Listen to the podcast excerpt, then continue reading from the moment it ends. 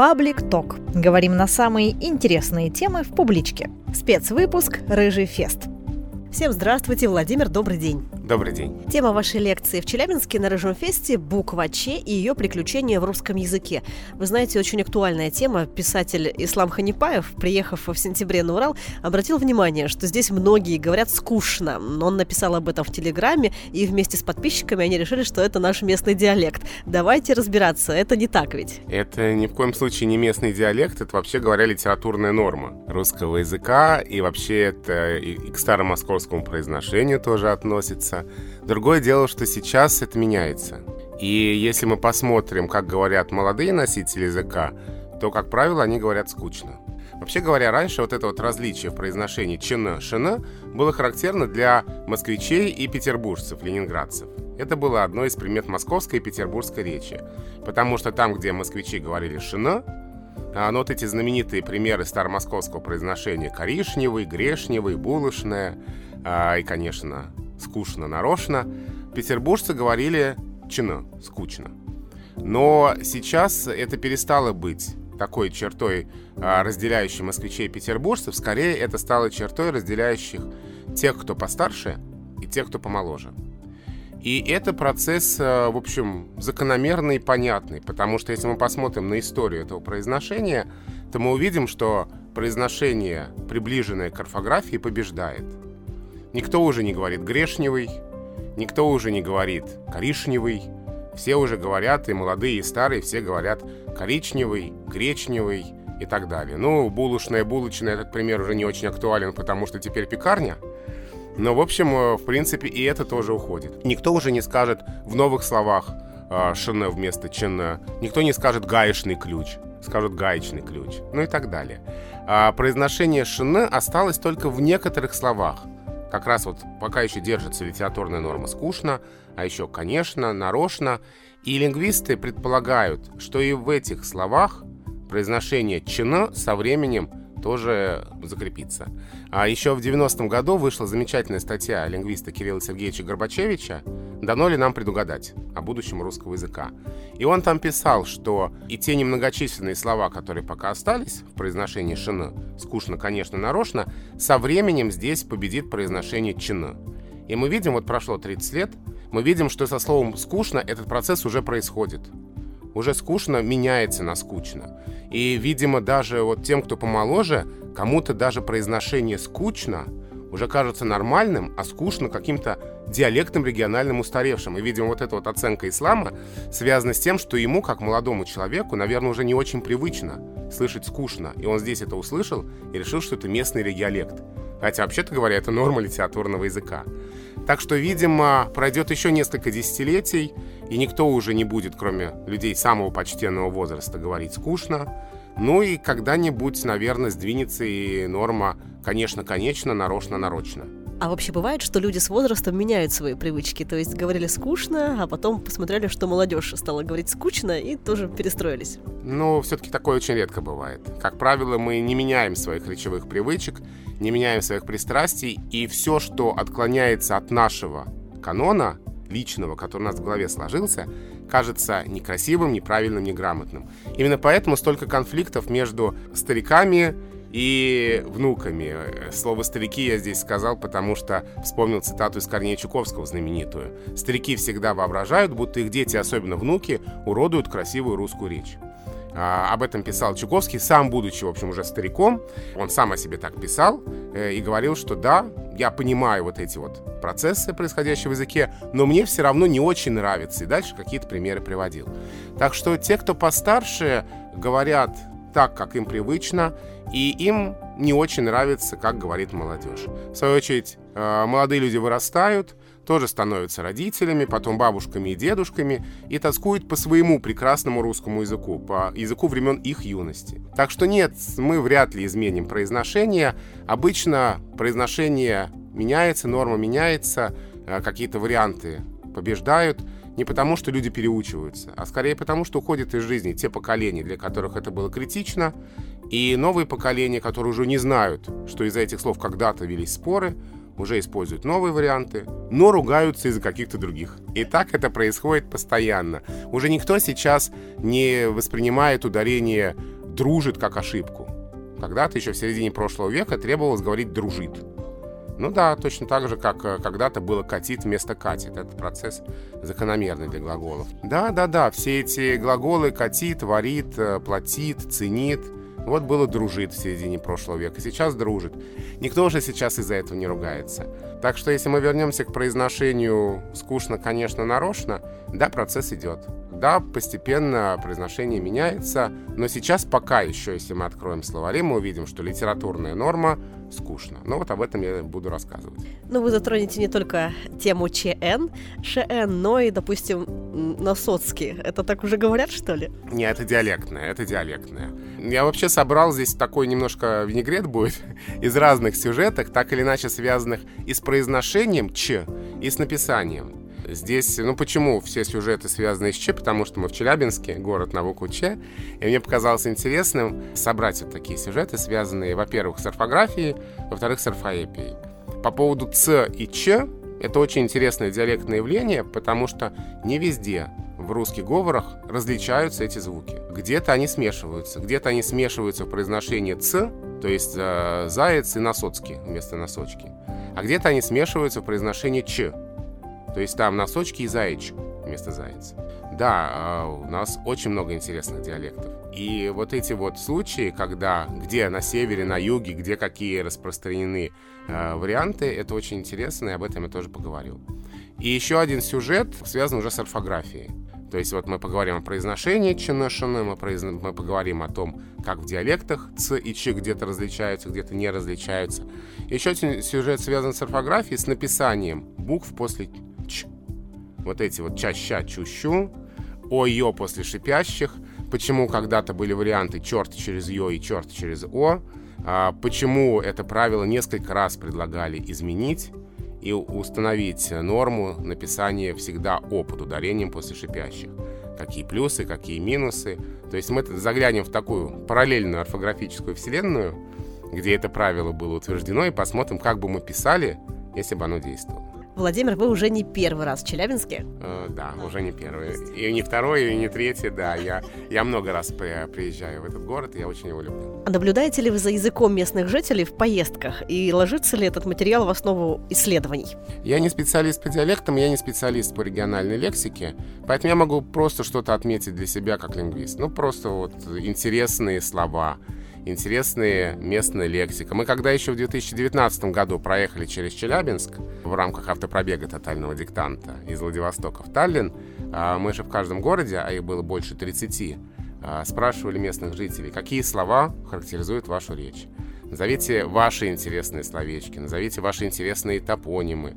И в Челябинске мы тогда записали два слова, которые, кажется, очень ярко характеризуют речь жителей вашего города. Это горбулка, да, и зеленка в значении документ. Да, есть у нас такое. Мы вот эти слова записали, да, и я спросил сейчас вот местных, продолжают ли они использовать эти слова. Мне сказали, что да, продолжает. И горбулка существует, и зеленка, хотя вроде даже и беленка есть. Да, но вот эти слова, я просто для себя это отмечаю как интересные примеры.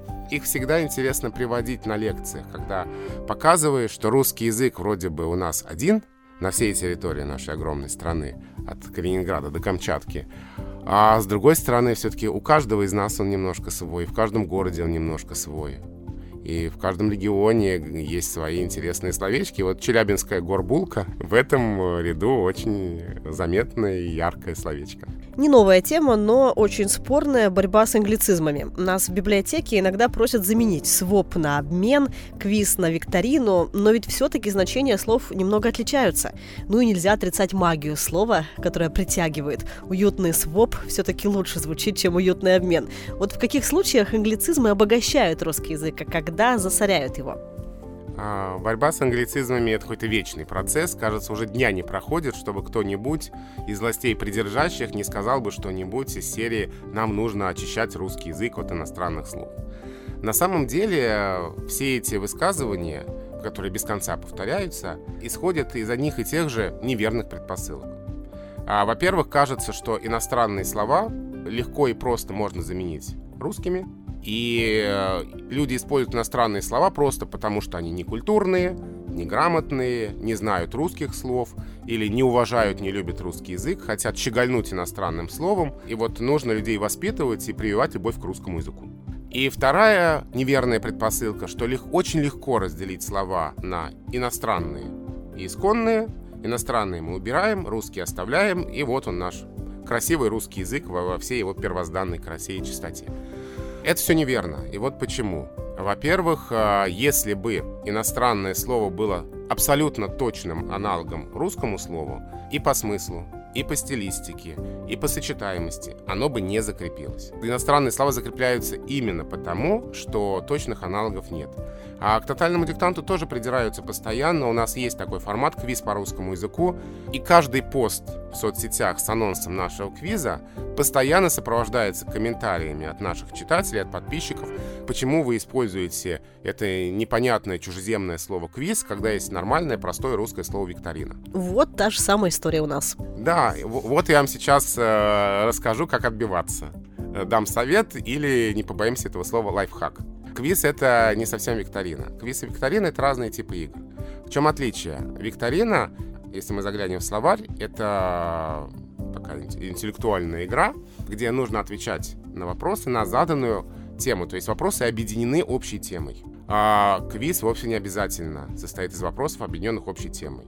В квизе может быть несколько туров на разные темы. Викторина, как правило, предполагает варианты ответов. Квиз, как правило, не предполагает вариантов ответов. Квиз — это обязательно командная игра. Викторина э, может быть и, в индивидуальном зачете происходить. То есть в квиз играют командами. И, пожалуй, самое главное, викторина — это скорее на эрудицию, на знание. Квиз — это скорее на логику. То есть квиз это, в общем, все мы, я думаю, смотрели, что где когда. Команда за минуту совместными усилиями пытается найти ответ на вопрос. И здесь нужны не, сколько, не столько знания, сколько именно вот логическое мышление. А, нужно где-то выйти из плоскости, где-то сообразить и так далее.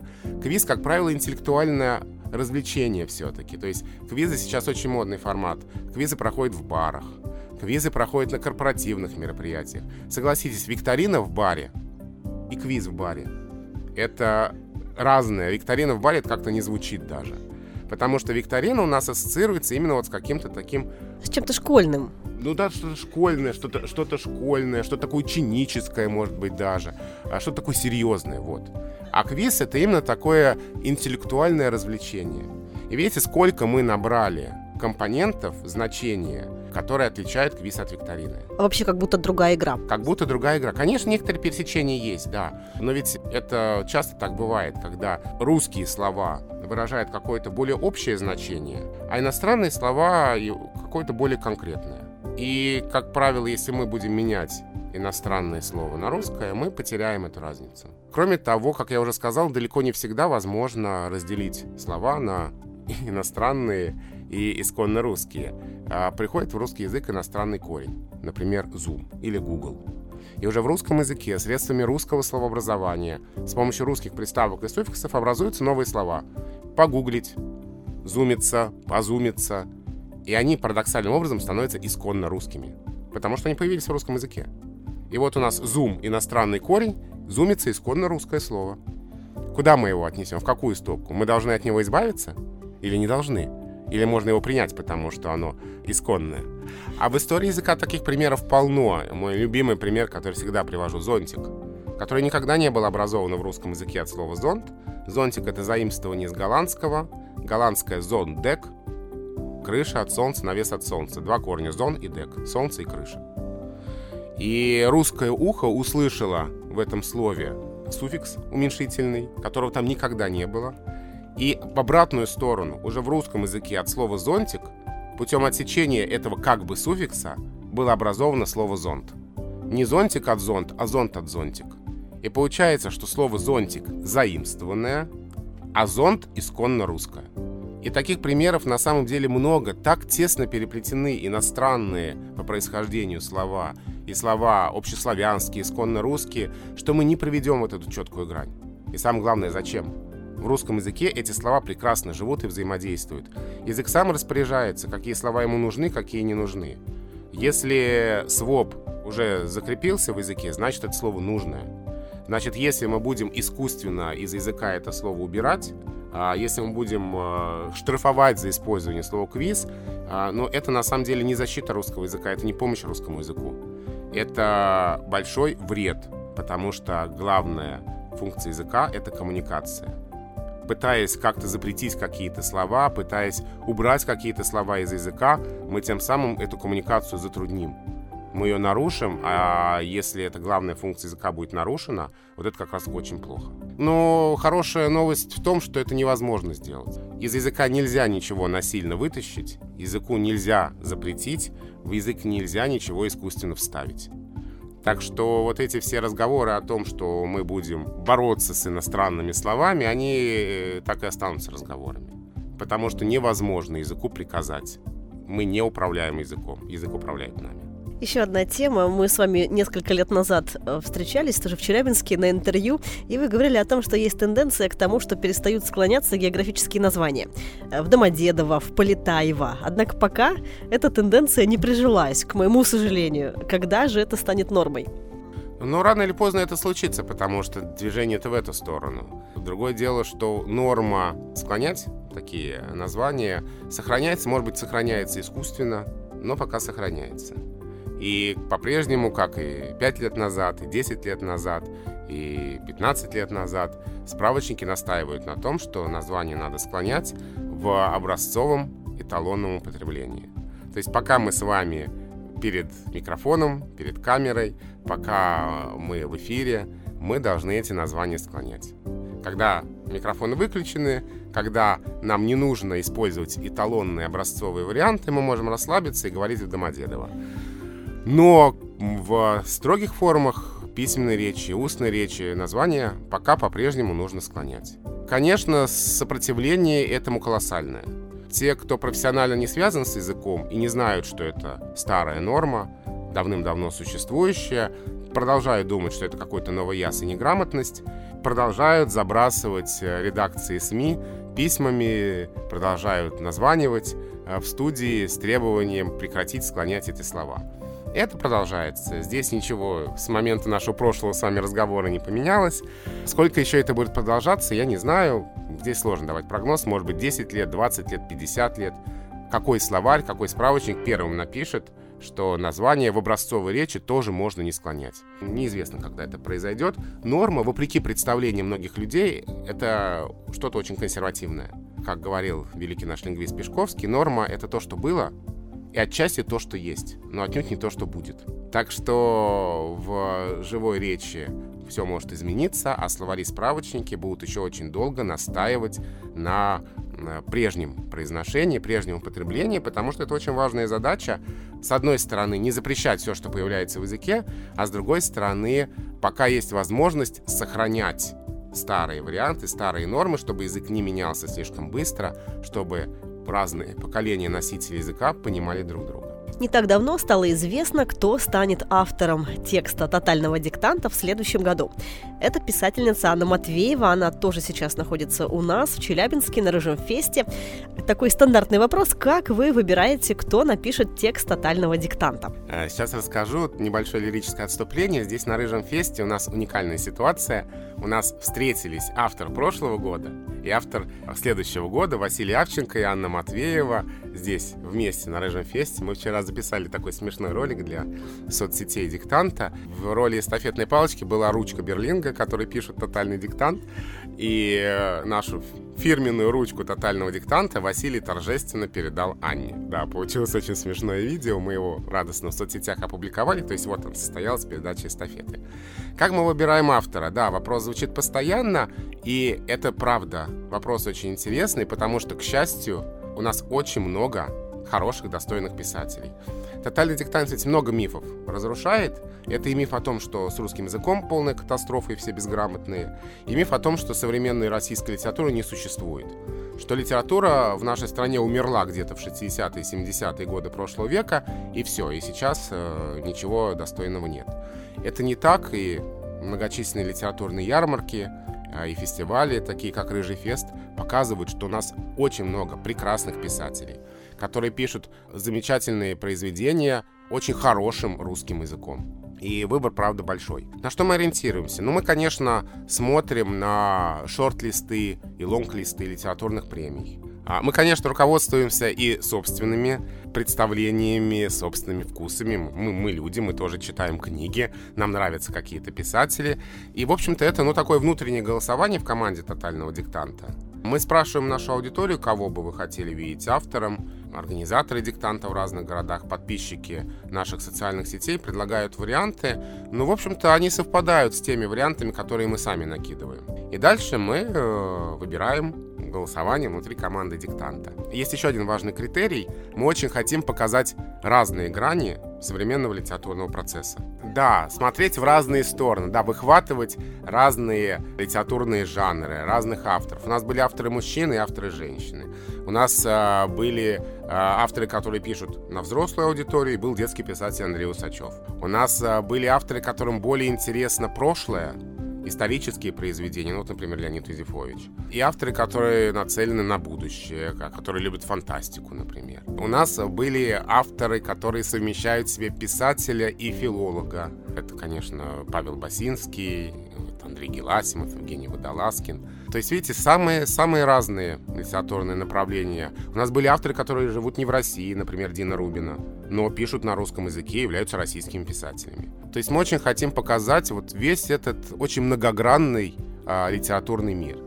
У нас был Василий Авченко, который представляет очень ярко региональную литературу. Вот мы тогда очень хотели показать, что литература есть не только в Москве и Санкт-Петербурге что есть писатели, которые живут в других городах и очень ярко об этих городах, об этих регионах пишут и представляют на литературной карте России свой какой-то большой, очень важный регион. И вот как раз в первую очередь здесь Василий Авченко, который пишет о Дальнем Востоке и пишет так, что многим участникам тотального диктанта после того, как они написали текст, захотелось приехать на Дальний Восток.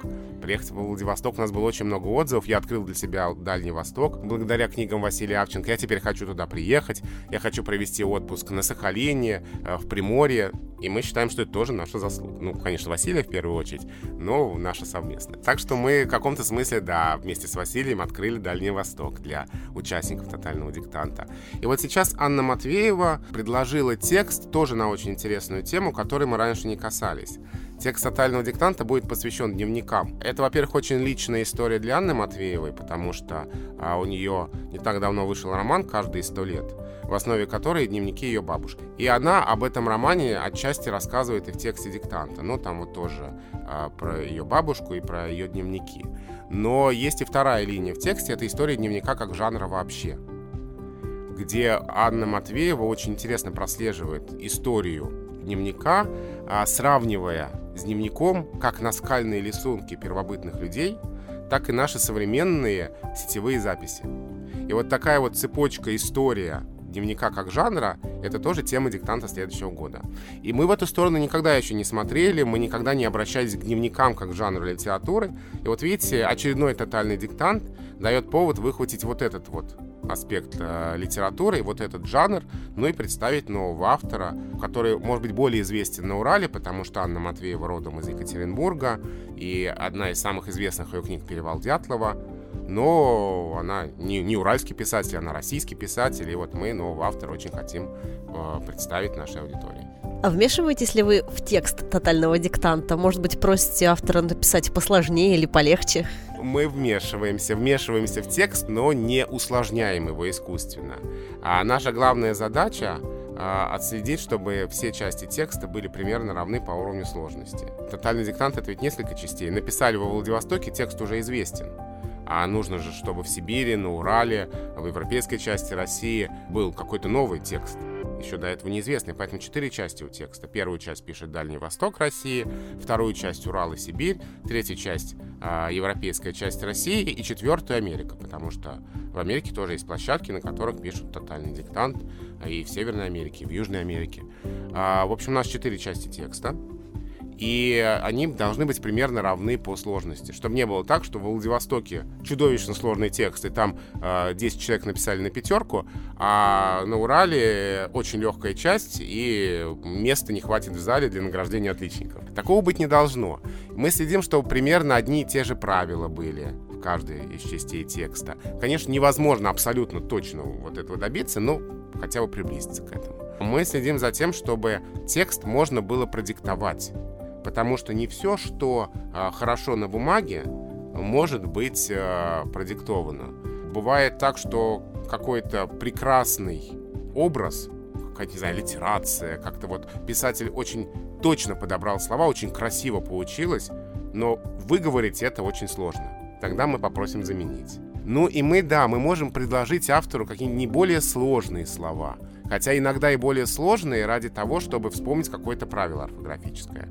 Более интересное, что у нас есть такое обозначение, которое очень понравилось и Марине Степновой, а, она его взяла на вооружение, и Ане Матвеевой. Орфографически вкусный. Вот мы предлагаем какие-нибудь орфографически вкусные слова, чтобы была возможность вспомнить еще какое-нибудь правило. От наших участников тоже есть запрос, потому что никому не нужен простой текст диктанта. Простые тексты диктантов, пожалуйста, открой э, любой сборник школьных диктантов, и там наползала свинцовая туча, и, пожалуйста, всем, все мы помним эти тексты. А наши участники просят тексты посложнее, потому что тотальный диктант — это, да, это не школьный урок физкультуры, это забег на олимпийскую дистанцию. И мы стараемся такие тексты предложить. Так что мы можем, мы предлагаем, мы ничего не вставляем туда сами, мы предлагаем автору, что, может быть, вот здесь, если мы здесь это слово добавим вместо того, то нам это даст возможность еще об этом правиле рассказать участникам. Давайте. И автор может сказать, давайте. Или автор может сказать, нет, мне дорог этот образ, мне важно, чтобы это слово осталось, так что, извините, это правило мы расскажем в другом месте текста или в другой части, а здесь это слово останется, которое я написал. Бывает и такое. В конце концов, окончательное решение всегда за автором, потому что это текст авторский. Это и для автора тоже вызов. Нам многие писатели об этом говорили, что принять приглашение от тотального диктанта для них было а, еще и очень интересным вызовом, потому что у тебя есть задача написать текст, который должен быть художественным текстом. Это художественное литературное произведение. Но автор понимает, что он пишет текст диктанта, поэтому он не может быть там «Ночь, улица, фонарь, аптека». А он должен быть каким-то таким диктантообразным. Там должно быть четыре части. Каждая из них должна быть самостоятельной, потому что люди могут не знакомиться с другими частями текста. Они не обязаны это делать, но им дается какой-то вот текст. При этом все части текста должны быть связанными должны быть какие-то переходы от одной части к другой. То есть это и технически довольно непросто. В общем, авторы этот вызов принимают и э, с ним блестяще справляются, а мы только вот так косметически этот текст правим, в первую очередь э, смотрим на него именно вот с точки зрения филологической, с точки зрения э, диктантной. Ну и завершающий вопрос у нас в публичной библиотеке в рамках Рыжего Феста. Сегодня прошел демо-диктант, пробная версия. Это же не тот же самый текст, который будет на тотальном диктанте, правильно? Это демо-диктант. Это такой наш тоже формат, очень часто нами используемый. Мы показываем, как мы это делаем. Во-первых, на такие мероприятия приходят люди, которые не писали тотальный диктант, и вот мы даем такой, ну, образец, что ли. И, во-вторых, мы знакомим с творчеством автора, который будет э, представлять тотальный диктант уже вот 20 апреля на настоящем диктанте. Мы пишем небольшой текст по отрывку из произведений э, автора. Ну, иногда для демодиктантов авторы отдельно пишут тексты. Такое тоже бывает. И сами себя проверяем. То есть, в отличие от тотального диктанта, на демодиктанте мы не сдаем никуда работы на проверку, а мы сами себя проверяем. После написания диктанта идет разбор, мы говорим во всех вариантах орфографии и пунктуации, участники сами себе могут поставить оценку. То есть примерно оценить свои силы, оценить свои возможности, познакомиться с творчеством нового автора, написать текст под диктовку. Вот тот демодиктант, который был предложен участникам в рамках Рыжего феста, э, это текст по отрывку из книги Анны Матвеевой «Горожане». Там про Беллу Дежур, э, мать Эрнста неизвестного. Конечно, это не текст тотального диктанта, это именно отрывок из уже написанной книги, а 20 апреля на тотальном диктанте будет текст, который нигде до этого не будет опубликован, который специально написан для диктанта и с которым весь мир познакомится 20 апреля. Спасибо, Владимир, за это интервью, а мы приглашаем всех на вашу лекцию и квиз, которые сегодня пройдут в Челябинске в рамках Рыжего феста.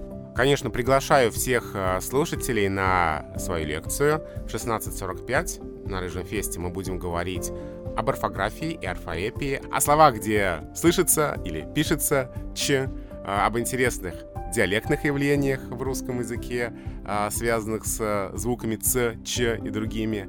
После лекции, кстати, будет еще одно мероприятие, о котором мы говорили, о названии этого мероприятия, квиз. Квиз по русскому языку от команды «Тотального диктанта». Приходите, будет интересно.